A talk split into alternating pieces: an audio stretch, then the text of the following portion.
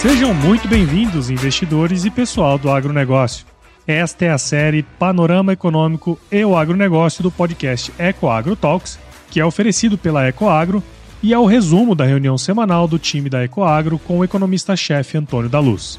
Na reunião de guidance, o time se prepara para os desafios da semana que começa, através de trocas de informações macroeconômicas e setoriais, de modo que todos estejam muito bem informados para entregar os melhores resultados tanto para o agronegócio como para os investidores, pois não tem elo mais forte entre o agronegócio e o mercado de capitais do que a Ecoagro. Esse é um Brasil que dá certo e é por isso que estamos aqui.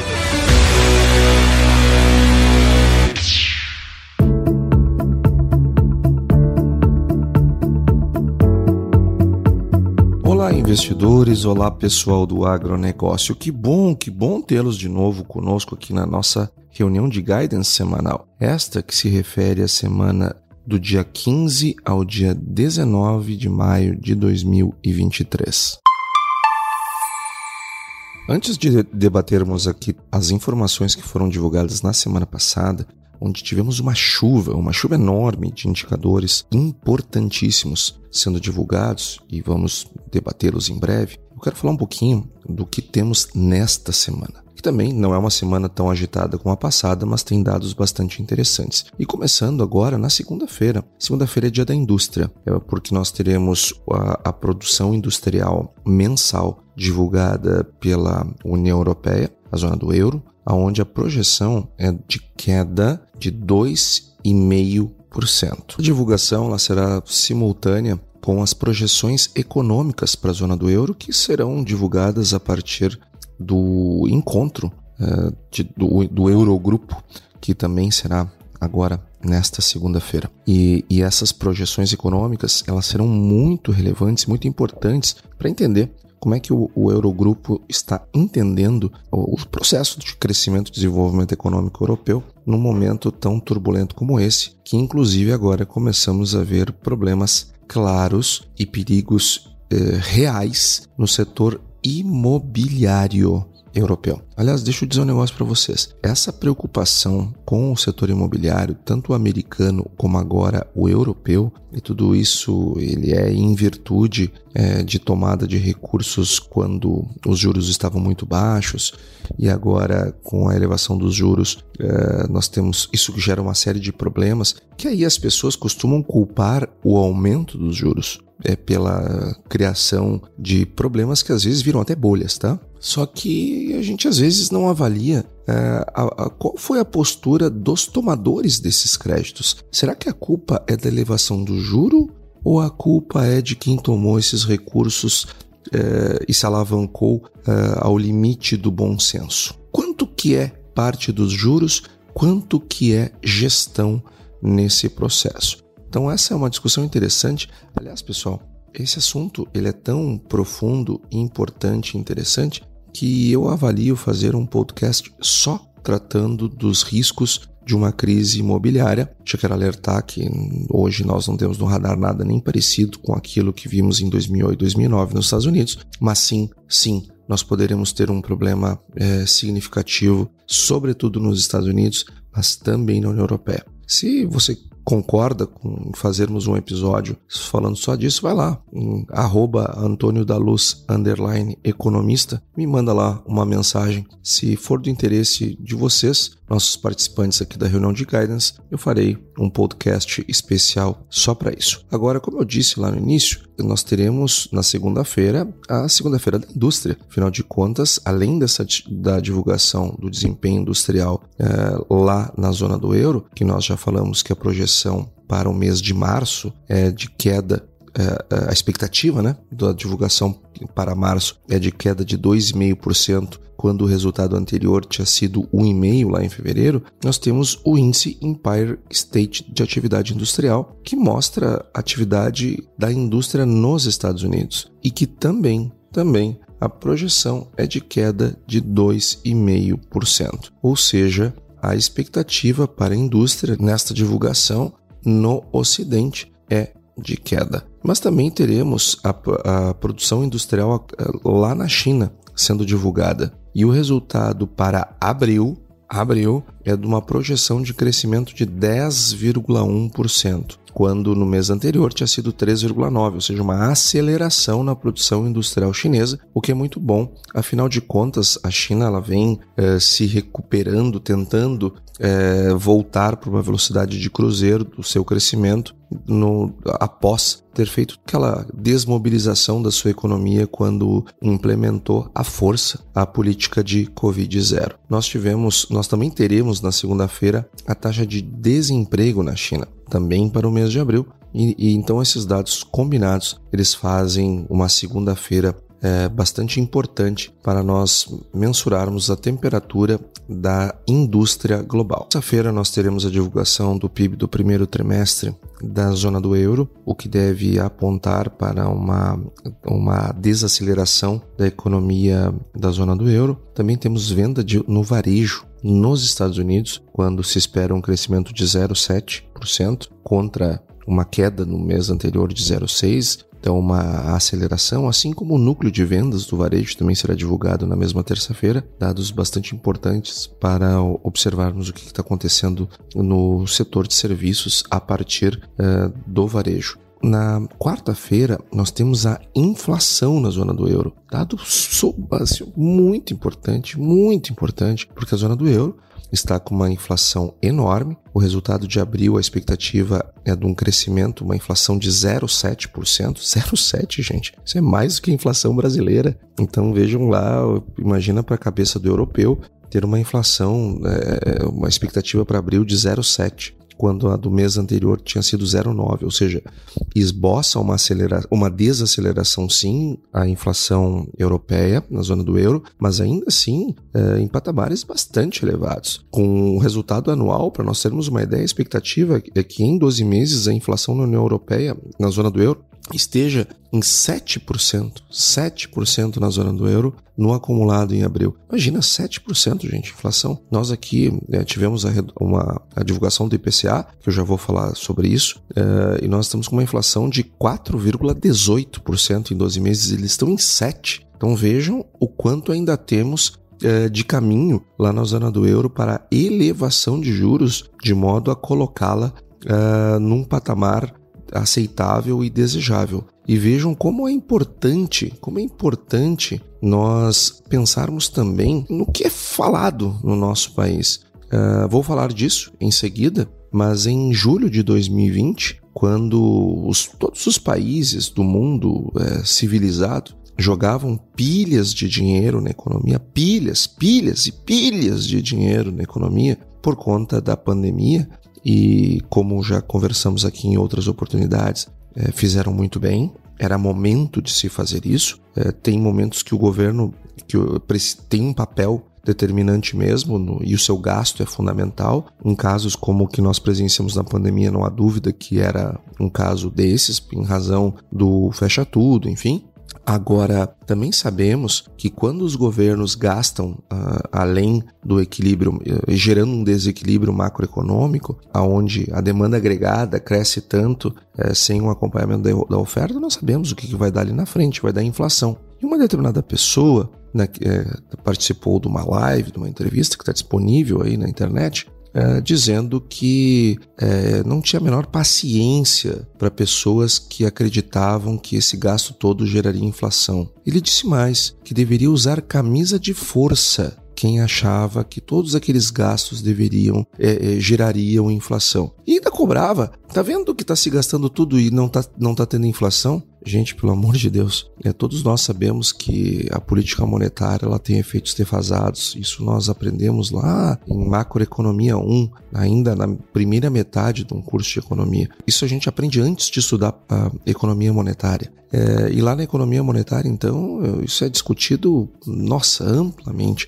Então, uh, não se espera de um economista é, que diga uma barbaridade dessas. É por isso que nós trabalhamos com um sistema de metas de inflação, por isso que nós vemos o, o gasto acontecendo hoje e a inflação lá no intervalo é, que nós chamamos de horizonte relevante. Porque esse horizonte relevante ele vale para as expectativas, porque ah, nós temos um, uma defasagem entre as decisões da política monetária e o resultado da inflação, o mesmo também vale para o desequilíbrio macroeconômico. Existe uma defasagem, existe uma lag, existe um delay entre as coisas, porque é, por razões bastante simples de nós entendermos, o dinheiro ele não é, ele, ele, ele precisa circular na economia para que ele é, chegar em todas as mãos para que a gente enxergue essa inflação mais clara. Então nós nós ouvimos coisas como essa, né? que é, demonstram um desconhecimento muito, muito, muito grande em razão de questões bem básicas do funcionamento é, monetário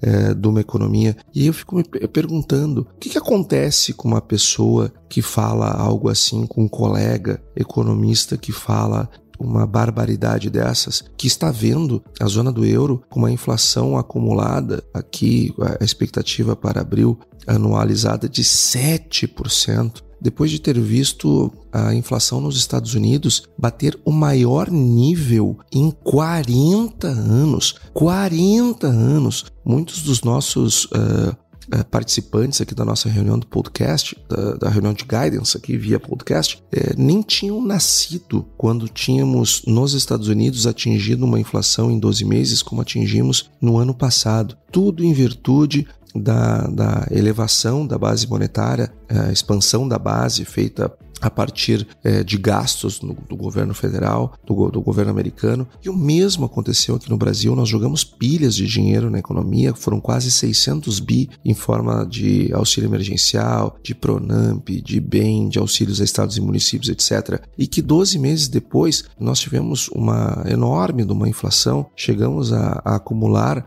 é, 12% de, de inflação em 12 meses. E aí eu fico me perguntando assim, o que, que acontece com um colega que sugere que os demais coloquem camisa de força aqueles que achavam que daria inflação lá na frente. Como é que fica a paciência dessa, desse colega quando vê é, essa inflação toda e dizia que não tinha paciência com os colegas que estavam preocupados com a inflação que estavam no porvir. E, e tudo isso porque acredita naquilo que se convencionou chamar de moderna teoria monetária, que de moderna não tem coisa nenhuma e que não funciona, não, não funciona, nunca funcionou, nunca, não tem uma demonstração teórica de seu funcionamento. Pelo contrário, as evidências são todas no sentido contrário. Todas, absolutamente todas, demonstram que isto não funciona. E nós estamos vendo a realidade agora. Nós estamos podendo viver viver o que a, a, a, o aumento da expansão da base monetária, a geração da inflação, o aumento da taxa de juros e, e, o processo de desinflação e de reancoragem das expectativas, tanto no Brasil como no mundo, etc. Nós estamos vendo isso, estamos vendo. Então, como é que pode uma pessoa não acreditar em algo que está frente aos seus olhos. É muito negacionismo. Mas o que, que acontece então? Vou responder agora com uma pessoa que fala essas coisas, a, a realidade demonstra o seu flagrante erro. No Brasil, ela é indicada para a principal diretoria do Banco Central, que é a diretoria de política monetária. Convido a todos a procurarem aí no YouTube uma live a qual participou o, o secretário é, do governo, hoje secretário do, do Ministério da Fazenda, indicado a diretor do Banco Central, Gabriel Galípolo, e que, de acordo com as reportagens que vimos em grandes jornais e de grande circulação no país, é, deverá ser indicado também para substituir Roberto Campos Neto lá na frente. Então, nós já vimos esse filme, já vimos esse filme alguns anos atrás, nós já vimos o que é um Banco Central descoordenado e já podemos desfrutar das, das consequências. Vimos isso é, desde 2010 com muita intensidade, depois ali em 2014, é, aliás, de 2012 a 2014, uma intensificação ainda maior, e depois tivemos a maior depressão econômica da nossa história, uma estagflação horrorosa, enfim. Então fica aqui a, a minha preocupação com a indicação de Gabriel Galípolo para compor a diretoria do Banco Central e ele está sendo indicado pelo governo justamente para mudar a política de juros do Banco Central, a política, aliás, a, a, o passo de política monetária que é um passo absolutamente baseado na ciência, é, é, é algo que funciona no mundo inteiro. Os Estados Unidos aumentou, aumentou juro até a última reunião, ainda aumentou, agora deve estabilizar, assim como o Brasil, e manter elevado por um tempo. A União Europeia elevando o juro, a Austrália, duas semanas atrás, elevou o juro. Uh, ou seja, todo mundo uh, civilizado entende a importância dos juros para como um mecanismo de convergência inflacionária para as metas. Então, nós não podemos ter esse retrocesso, porque isto cobra um preço bastante grande. Na quarta-feira, nós teremos o varejo do Brasil em destaque, aonde se espera que as vendas uh, no varejo elas, elas tenham uma queda de 0,9%, tem um tido, né? Uma, uma queda de 0,9% no mês de março. Ainda é, estamos, esse, esse é dado do IBGE, então ele tem um, uma lag significativa, é março, uma queda de 0,9%, dando um resultado anual das vendas do varejo de queda de 0,2%. Nós temos na quinta-feira os pedidos iniciais eh, de seguro-desemprego nos Estados Unidos e também um indicador interessante para acompanhar num momento como esse que estamos vivendo, de possível crise imobiliária nos Estados Unidos, nós teremos uh, vendas de casas usadas lá na terra do Tio Sam. Falei da minha preocupação, que não era nada pequena, com os resultados da venda e produção de veículos que foram divulgados na semana passada. Pessoal, a produção de veículos caiu 19,4%.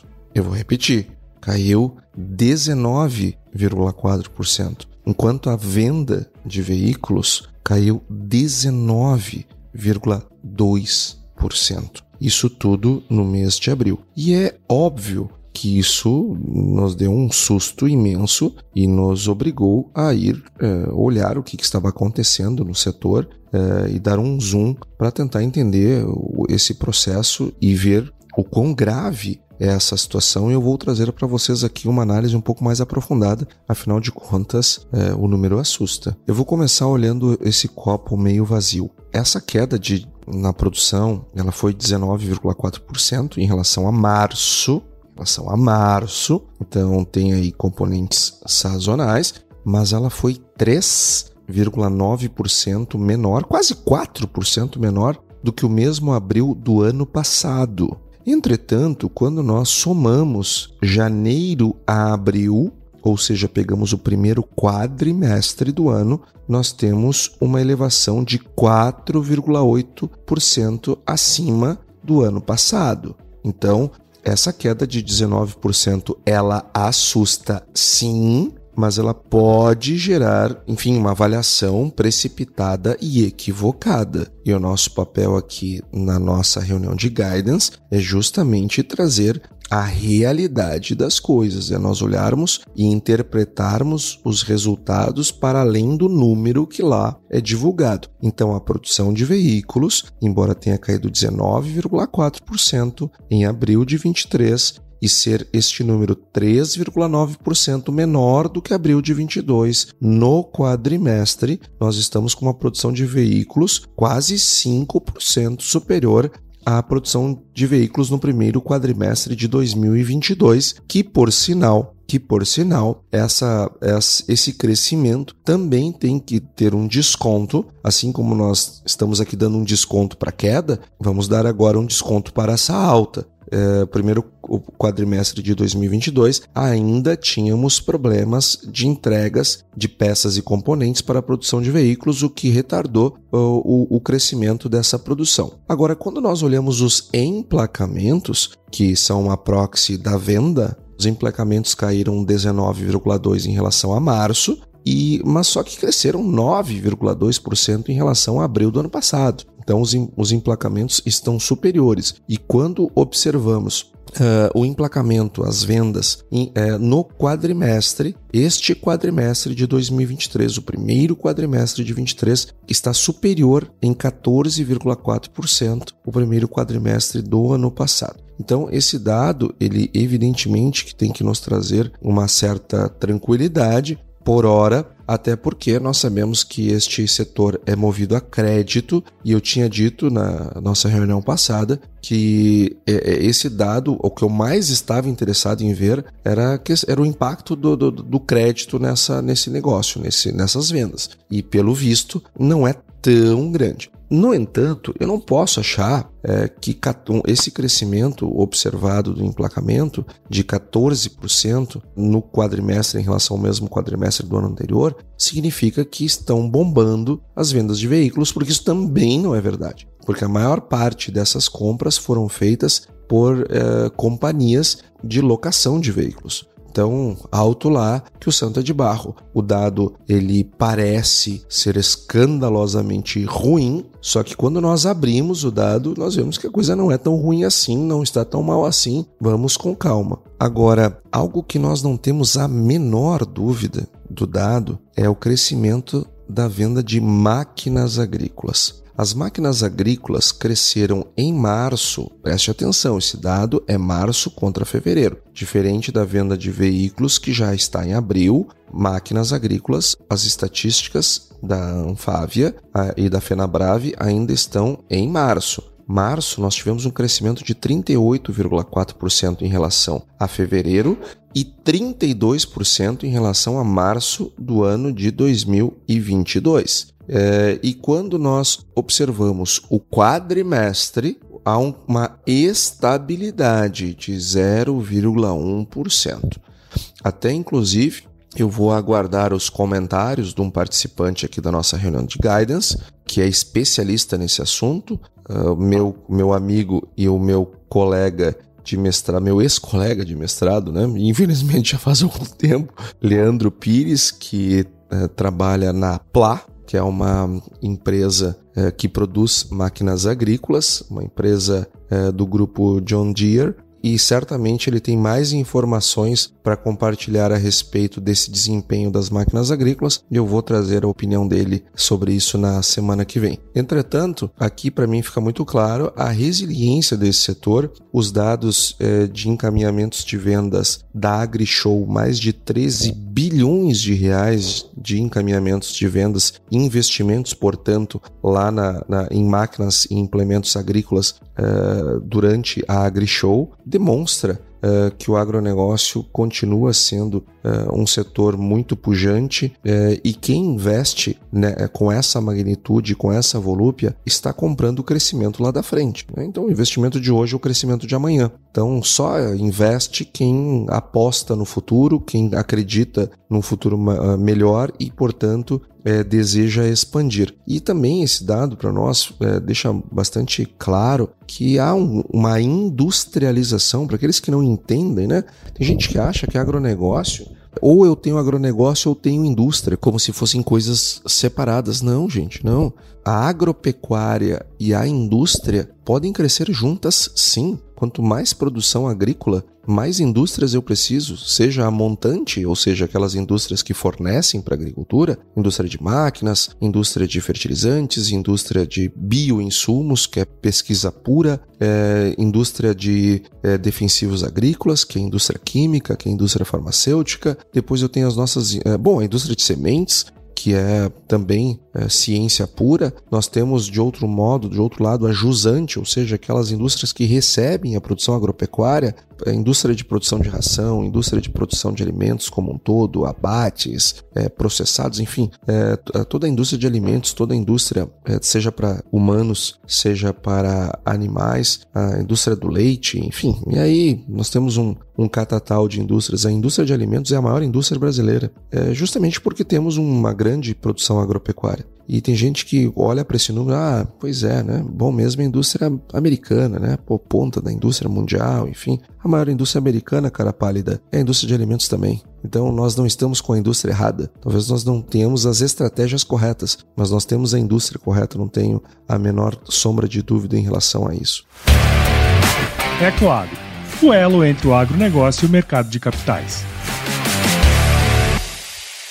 dado que eu falei que estaria que ficaria bastante atento era o dado das importações chinesas, por uma razão bastante simples e fácil de entender. Ele é o principal uh, comprador do agronegócio brasileiro, nosso principal parceiro comercial. E as importações chinesas no, acumuladas no mês de abril esboçam uma queda de quase 8%. O resultado foi 7,9% de queda. E piorou porque o resultado anterior ele era de 1,4 e agora caiu uh, 7,9, bem acima da expectativa do mercado, que esperava uma queda de 5, caiu quase 8. E aí, por conta disso, evidentemente, que nós uh, fomos dar um zoom nessas quedas para ver o impacto disso no nosso setor no agronegócio. E o que vimos é que, de fato, essa queda chegou no nosso setor também, uma vez que, quando olhamos, por exemplo, vou começar com soja em grão. Soja em grão, nessas alturas do campeonato, no ano passado, nós tínhamos 415 mil toneladas de soja vendidas. Aliás, nós, nós tínhamos 596 mil toneladas é, de soja vendida para a China. E agora nós temos 415, 416 redondando, ou seja, nós tivemos uma queda. E o complexo soja como um todo teve queda porque os, o, o óleo de soja e o farelo até tiveram esboçaram uma queda superior. Então, nós sim estamos sentindo essa queda das importações chinesas no nosso setor e por isso que a retomada do crescimento chinês era tão importante para as nossas expectativas e para o futuro é, do agronegócio. Então, essa retomada da economia chinesa que estamos percebendo, que estamos analisando, já falamos isso lá no início do podcast, é, sem dúvida, vem nos trazer um certo alívio e até uma perspectiva mais positiva. Nós tivemos também na semana passada a ata do Copom e que eu vou trazer aqui os principais elementos desta ata. Para, é, fizemos a leitura, evidentemente, eu vou trazer aqui os, os pontos em que eu destaquei para trazer. Então, em primeiro lugar, a questão do ambiente externo. Eles consideram, e está de fato ainda adverso, e, e ainda e o viés ele é negativo para o crescimento global. Só que eles separaram, e isso é muito importante, muito importante. Eles separaram, eles estão tratando separados e estão dizendo que tem que separar os objetivos da política monetária, dos instrumentos da condição de política monetária nas questões macroprudenciais e também essa mesma política monetária no, no, como, como em si mesma para controle da inflação. Então, ou seja, uma coisa são os instrumentos para a política monetária, para a redução da inflação, para gerar uma desinflação e uma ancoragem das expectativas. E outra coisa é o impacto desses instrumentos nas questões macroprudenciais. Do que eles estão falando no mundo? Né? Do impacto que isso causa que o aumento dos juros causa nos bancos, por exemplo, na solidez do sistema bancário global, na, agora no setor imobiliário, tanto americano e europeu, que construíram prédios e mais prédios quando os juros estavam baixos e agora os juros estão altos e a demanda por imóveis é, corporativos está enfraquecida e, e, e aí esses imóveis, por consequência, perdem valor. O, o, valor do aluguel cai, o valor do imóvel cai, o preço, o valor da garantia que o banco tem pelo tamanho do empréstimo que ele fez é, cai o banco fica com menor garantia, portanto, é, busca mais garantias do credor, ele não tem, e aí como é que fica? Né? Aí nós temos a, o cerne das crises imobiliárias. Então, uma coisa são as questões macroprudenciais, outra coisa são é, é a política monetária em si e, e o seu objetivo central de redução da inflação. Eles também é, trouxeram que os bancos centrais das principais economias seguem, seguem determinados a promover a convergência das taxas de inflação para suas metas, ou seja, o que se vê no Brasil é o que está acontecendo lá fora também. A ata aqui está muito clara, lembrando, óbvio, olha o que nós estamos fazendo aqui, é o que o mundo inteiro faz, viu, gente? Então, assim, ó, quem tem ideias messiânicas para condução de política monetária, quem tem ideias que são é, é, ad hoc, ideias que não têm, enfim, um amparo científico, não se vê fazer e dar certo, as evidências são todas no sentido contrário, olha, não é o que nós estamos fazendo, nós estamos aqui perseverando, fazendo o que o mundo inteiro faz. E também eles dizem que há uma sinalização majoritária entre as autoridades monetárias é que teremos um período prolongado de juros elevados para combater as pressões inflacionárias, o que requer maior cautela na condução das políticas econômicas também por parte de países emergentes. O que eles estão dizendo aqui, gente? O que eles querem dizer com isso? Estão dizendo o seguinte: olha, o mundo inteiro está tá sinalizando que elevou juros, alguns ainda vão continuar elevando, e todos vão ficar com juros por um período mais é, prolongado do que se imaginava.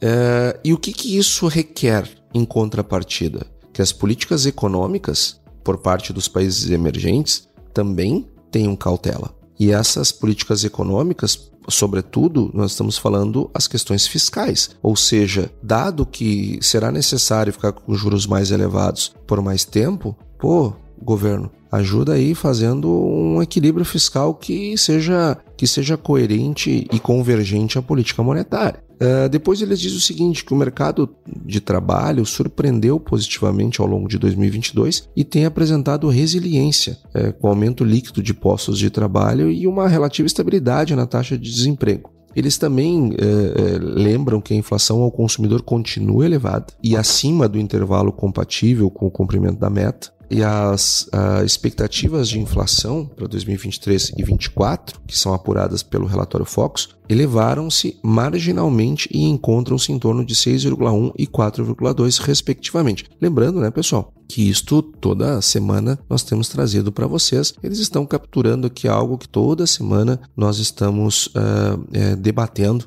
justamente essa elevação é, das, uh, das expectativas, e nós trazemos aqui toda semana justamente porque sabemos que eles levam em consideração Uh, para a tomada de decisão essa questão. Também, olhando para o cenário uh, de riscos e análise de riscos, eles estão dizendo que tem uma luz ali no fim do túnel que eles estão adotando para as projeções de inflação que teremos tarifa verde, em, tanto em dezembro de 2023 como ao longo de 2024. Então, uh, nessas projeções, uh, nós temos que considerar que se está adotando bandeira tarifária verde. Se houver uma mudança tarifária, bom, aí temos que sentar e fazer as contas de novo. Agora, o que está pesando, uh, e justamente isso está acontecendo, porque o que está pesando nas projeções para a inflação são os preços administrados. Nós tivemos agora a divulgação do IPCA nesta semana, ele veio acima do que o mercado estava projetando. E o forte crescimento veio justamente por medicamentos. Medicamentos são preços controlados. E o que, que nós falamos na semana passada e na semana retrasada? Que a nossa preocupação com a inflação era preços controlados, os preços administrados. O que, que, o, o, que, que o Copom está colocando aqui na sua ata? A sua preocupação com os preços administrados. Ou seja, os preços administrados, a projeção para 2023 é de 10,8% e de 5,2% para 2024. E, e, aqui, gente, eu vou deixar bastante claro, tá? Para que alguém não entenda errado é, eu não, não, quero que o governo faça uma interferência nisso, tá? Não quero que ele faça congelamento de preços. Já fizemos isso ali em, em 2012, se não me falha a memória, com a, com a, energia elétrica, fazendo a mudança dos contratos, e deu no que deu, né? Então não é isso. o que eu estou dizendo aqui é que nós, como temos o hábito de indexar contratos, é, terminamos com, é, convivendo com inércia inflacionária, sobretudo puxada pela, pela, pela inflação dos preços administrados. Eles também uh, consideraram uh, que. Uh, a, tá, e se nós mantivermos a taxa de juro em 13,75, como é que ficam as projeções? Bom, aí as projeções elas caem para 5,7 em 2023 e 2,9 em 2024. Então, é, eles estão deixando aqui claro, né? Tá, e se eu mantiver os juros, como é que fica? Ah, não, aí, aí eu consigo botar a inflação dentro da meta no ano de 2024. Então, a, a, a, também estão, eh, falam da questão da taxa neutra real de juros, que ainda se está buscando ela, e também se falou, uh, eles trataram da possível adoção de políticas parafiscais expansionistas, o que tem potencial de elevar a taxa neutra e diminuir a potência da política monetária. Então, aqui de novo, no debate sobre a taxa neutra real de juros, eles estão trazendo, gente, olha, a política fiscal, ela, ela precisa me ajudar. Ela precisa me ajudar, porque senão as coisas ficam um pouco mais complicadas. E também eles trouxeram que estamos tendo um processo desinflacionário lento, é, mas compatível com uma taxa neutra atual. Se nós quisermos ter um processo uh, desinflacionário mais, mais forte, nós precisamos então ter uma taxa de juros uh, mais alta do que temos hoje, para que a diferença da neutra fique ainda maior, e com isso temos uma desinflação mais acelerada. Só que, poxa, mas aí nós quebramos a economia, não é, não é, não é o que ninguém quer. É, é, então, a maioria dos membros do comitê então julgou que essa interpretação ainda parece prematura e necessita corroboração de maiores dados, justamente pela incerteza sobre o tamanho é, da, da, correta taxa neutra de juros. Agora, ele, a elevar os juros nessas alturas do campeonato não parece uma coisa boa para o comitê. Eles deixam isso claro, embora lá no final eles dizem que se precisar subir, eles vão subir. Também eles falaram sobre, ainda sobre o, voltando ao âmbito externo, eles falaram do baixo grau de, ociosidade do mercado de trabalho, é, que está, sobretudo lá fora, uma geração de, de, de, empregos muito fortes, os payrolls lá nos Estados Unidos vindo acima é, do, do, do, esperado pelo mercado, é, estão com uma. Isso vai trazendo uma inflação corrente persistentemente elevada é, e disseminada e, com, e, e difícil de, de de dissipar. É, e também eles estão falando, é, é, também eles trazem a questão do limitado contágio da recente instabilidade financeira no setor bancário americano. Estão dizendo que todo aquele problema, aquela preocupação com, a, com o crédito por conta daquela instabilidade financeira, é, não se verificou. Se tinha medo, é, se todos nós nos preocupamos com isso, mas no final do dia não aconteceu. Também o Copom antecipa um crescimento mais vigoroso na divulgação do PIB referente ao primeiro trimestre do ano, estão esperando um crescimento maior. E sabe por quê? Especialmente em função da produção agrícola, ou seja, é o setor do agronegócio fazendo a nossa economia crescer, diminuindo um pouco o hiato do produto. E também alguns membros observaram é, que avança o movimento de recomposição parcial das perdas recentes nos salários reais, e esse movimento é esperado e vem acompanhando de desaceleração dos ganhos nominais, o que deve se acentuar à frente. Esse é um ponto importante para avaliarmos. Também eles falaram da dinâmica da desinflação que está acontecendo acontecendo num processo em dois estágios distintos, onde o primeiro estágio já está encerrado e, a, e a velocidade da desinflação foi maior. Que primeiro estágio é esse? Foi o, o, o estágio do, da elevação dos juros. E eles trazem ainda com maior efeito sobre os preços administrados e o efeito indireto nos preços livres através de menor inércia. Já o segundo estágio, que é o que estamos, é, a velocidade da desinflação é menor e também dos núcleos de inflação, que respondem mais à demanda agregada e à política de juros. Então, estamos num, num segundo estágio do tratamento para a inflação, para o combate à inflação, que é a manutenção dos juros, não subi-los, mas mantê-los em, em, níveis mais elevados. E eles reafirmaram o, é, que o processo desinflacionário, em seu atual estágio, demanda serenidade, paciência na condução da política monetária para garantir a convergência da inflação às suas metas. Aqui um claro recado para o governo.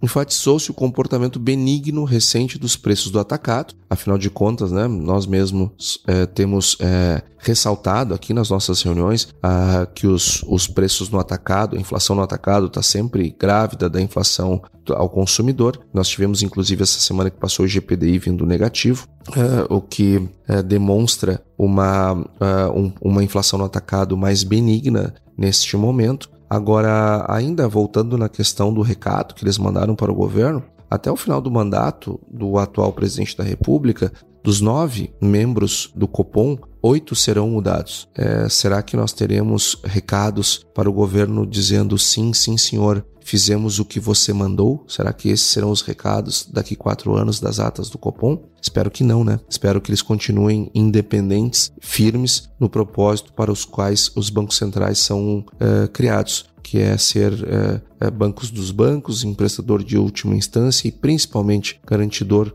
do poder de compra da moeda. Então, espero que se mantenha dessa forma. Eles também estão aqui é, ressaltando que no segundo semestre de 2023, a expectativa deles, como o efeito das medidas tributárias que reduziram o nível de preços no terceiro trimestre, não estão mais incluídos na inflação acumulada em 12 meses e ainda terá a inclusão dos efeitos das medidas tributárias deste ano. Então, o que, que eles estão dizendo aqui, gente? Olha só, muita atenção, muita atenção nesse ponto, muita atenção. O que está acontecendo é o seguinte: nós tivemos um processo de desinflação que, quando nós comparamos com a base do ano passado, é benigno, porque nós é, estamos comparando com o período em que a inflação foi reduzida por conta daquela mudança na tributação sobre os combustíveis, sobre energia, etc., feita ainda no ano passado. Só que nós voltamos a onerar estes itens. Então agora a base de comparação vai ser inversa.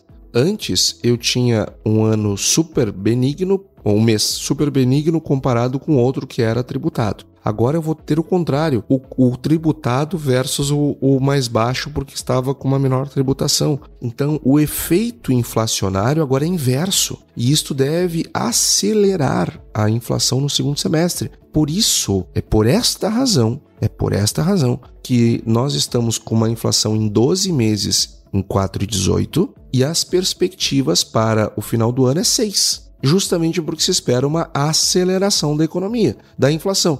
E muito disso será puxado não porque a política monetária é, não está mais funcionando. Não é isso. É que nós vamos comparar um período de reoneração tributária em blue chips versus um período que tinha é, sido é, reduzida a tributação e logo os preços. Então, esse é um ponto muito importante para você entender por que que a, a, as projeções de inflação para 23 são maiores do que no acumulado em 12 meses agora. Ou seja, a inflação vai aumentar no segundo semestre. Anote aí, a inflação vai acelerar no segundo semestre. E a explicação é esta que eu acabei de dar. Também eles estão falando que estão acompanhando o movimento com preocupação, estou falando das expectativas de inflação que seguem desancoradas. Eles continuam preocupados com isso e seguem avaliando que as expectativas desancoradas elevam o custo para trazer de volta a inflação para a meta. E o comitê antecipa uma moderação na concessão de crédito ao longo dos próximos meses, ou seja, eles estão esperando que haja uma, uma freada nos no crédito nos próximos meses. Fica aqui já a expectativa deles como algo que é quase que um consenso no mercado. Eh, também eles discutiram os impactos do cenário fiscal sobre a inflação eh, e avalia que a apresentação do arcabouço fiscal reduziu a incerteza associada a cenários extremos de crescimento da dívida pública. Aqui eles fazendo um carinho no governo, né? dizendo que o cenário fiscal, é, a apresentação do arcabouço reduz a incerteza, porque a gente passa a, a, a, a, pelo menos os cenários extremos, que é absolutamente sem nada, eles saem do radar. É, mesmo o, o, ruim, ele é melhor do que o pior, né? O pior é não ter nada. O, o, a geringonça fiscal, ela, ela aumenta o endividamento, mas pelo menos aumenta menos do que não ter nada. E também o Compom novamente enfatizou que não há relação mecânica entre a convergência de, da inflação e a aprovação do arcabouço arcabouço fiscal, ou seja, não adianta aprovar hoje, ah, amanhã, amanhã a inflação tá baixa, ah, amanhã as expectativas estão todas elas ancoradas. Não, não é assim, né, gente? Só aquela pessoa lá que pediu para que disse que não tinha paciência com aqueles que achavam que teria inflação com todos aqueles gastos lá é, em 2020 e 2021 e que dizia que aquelas pessoas que achavam que ia ter inflação é, deveriam usar a camisa de força e a prova é que nós estávamos em julho e não tinha tido inflação ainda, né? Então aqui o Copom tá tá lembrando pessoas que pensam absurdos como esse que não há uma relação mecânica. As coisas têm um tempo para acontecer. Em economia é assim. E nós precisamos entender a dinâmica, entender que nem tudo na, na em economia está em linha. Muitas coisas têm lag. Isso, inclusive, nós, uh, quem trabalha, quem faz modelagem econométrica, como nós fazemos, nós sabemos que muitas vezes nós colocamos uma série de tempo eh, ao lado de outra série de tempo, um vetor de série de tempo para ser explicado por outros vetores de série de tempo explicativos, e não, não, não encontramos um bom modelo, nem mesmo uma boa correlação. Mas basta mudar, botar uma lag ali numa das séries, ou eventualmente em todas as séries, encontrar a melhor lag, e inclusive tem testes para achar a lag ideal é, de convergência entre as séries. É, Existem um, um, testes que a gente faz e encontra, oh, não, essa série aqui, é, o impacto dela na outra dá três meses, dá seis meses, dá um ano, enfim. E aí a gente ajusta o modelo de acordo com a lag que o próprio teste dá. E por que, que isso existe? Por que, que esses testes existem? Porque há muito tempo se sabe que a inflação não é uma coisa linha a linha. É, ela tem, é, às vezes, existem efeitos defasados. Então, isso é absolutamente normal. Qualquer pessoa que não precise usar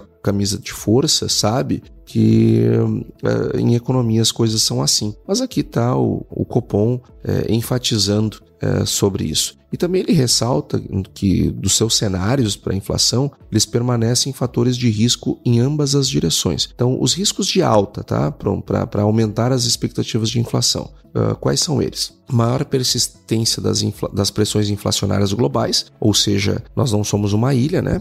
Nós importamos inflação. A incerteza sobre o desenho final do arcabouço fiscal que vai ser aprovado no Congresso, arcabouço fiscal que vocês sabem que eu chamo de geringonça fiscal, mas as palavras aqui da ata é arcabouço. Uh, e o terceiro, uma desancoragem maior, né, ou mais duradoura das expectativas. Uh, entre os riscos de baixa, eles estão observando uma queda adicional dos preços das commodities internacionais em moeda local. Número 2, uma desaceleração da atividade econômica global mais acentuada do que a projetada. E número 3, uma desaceleração na concessão doméstica de crédito. Então, esses seriam os motivos para subir e para baixar. Então, de uma maneira geral, as coisas mais importantes da ata foram essas. E claro, né, eles no fim, eles dizem, o Copom enfatiza que apesar de ser um cenário menos provável, não hesitará, não não hesitará em retomar o ciclo de ajuste caso o processo de desinflação não transcorra como o esperado.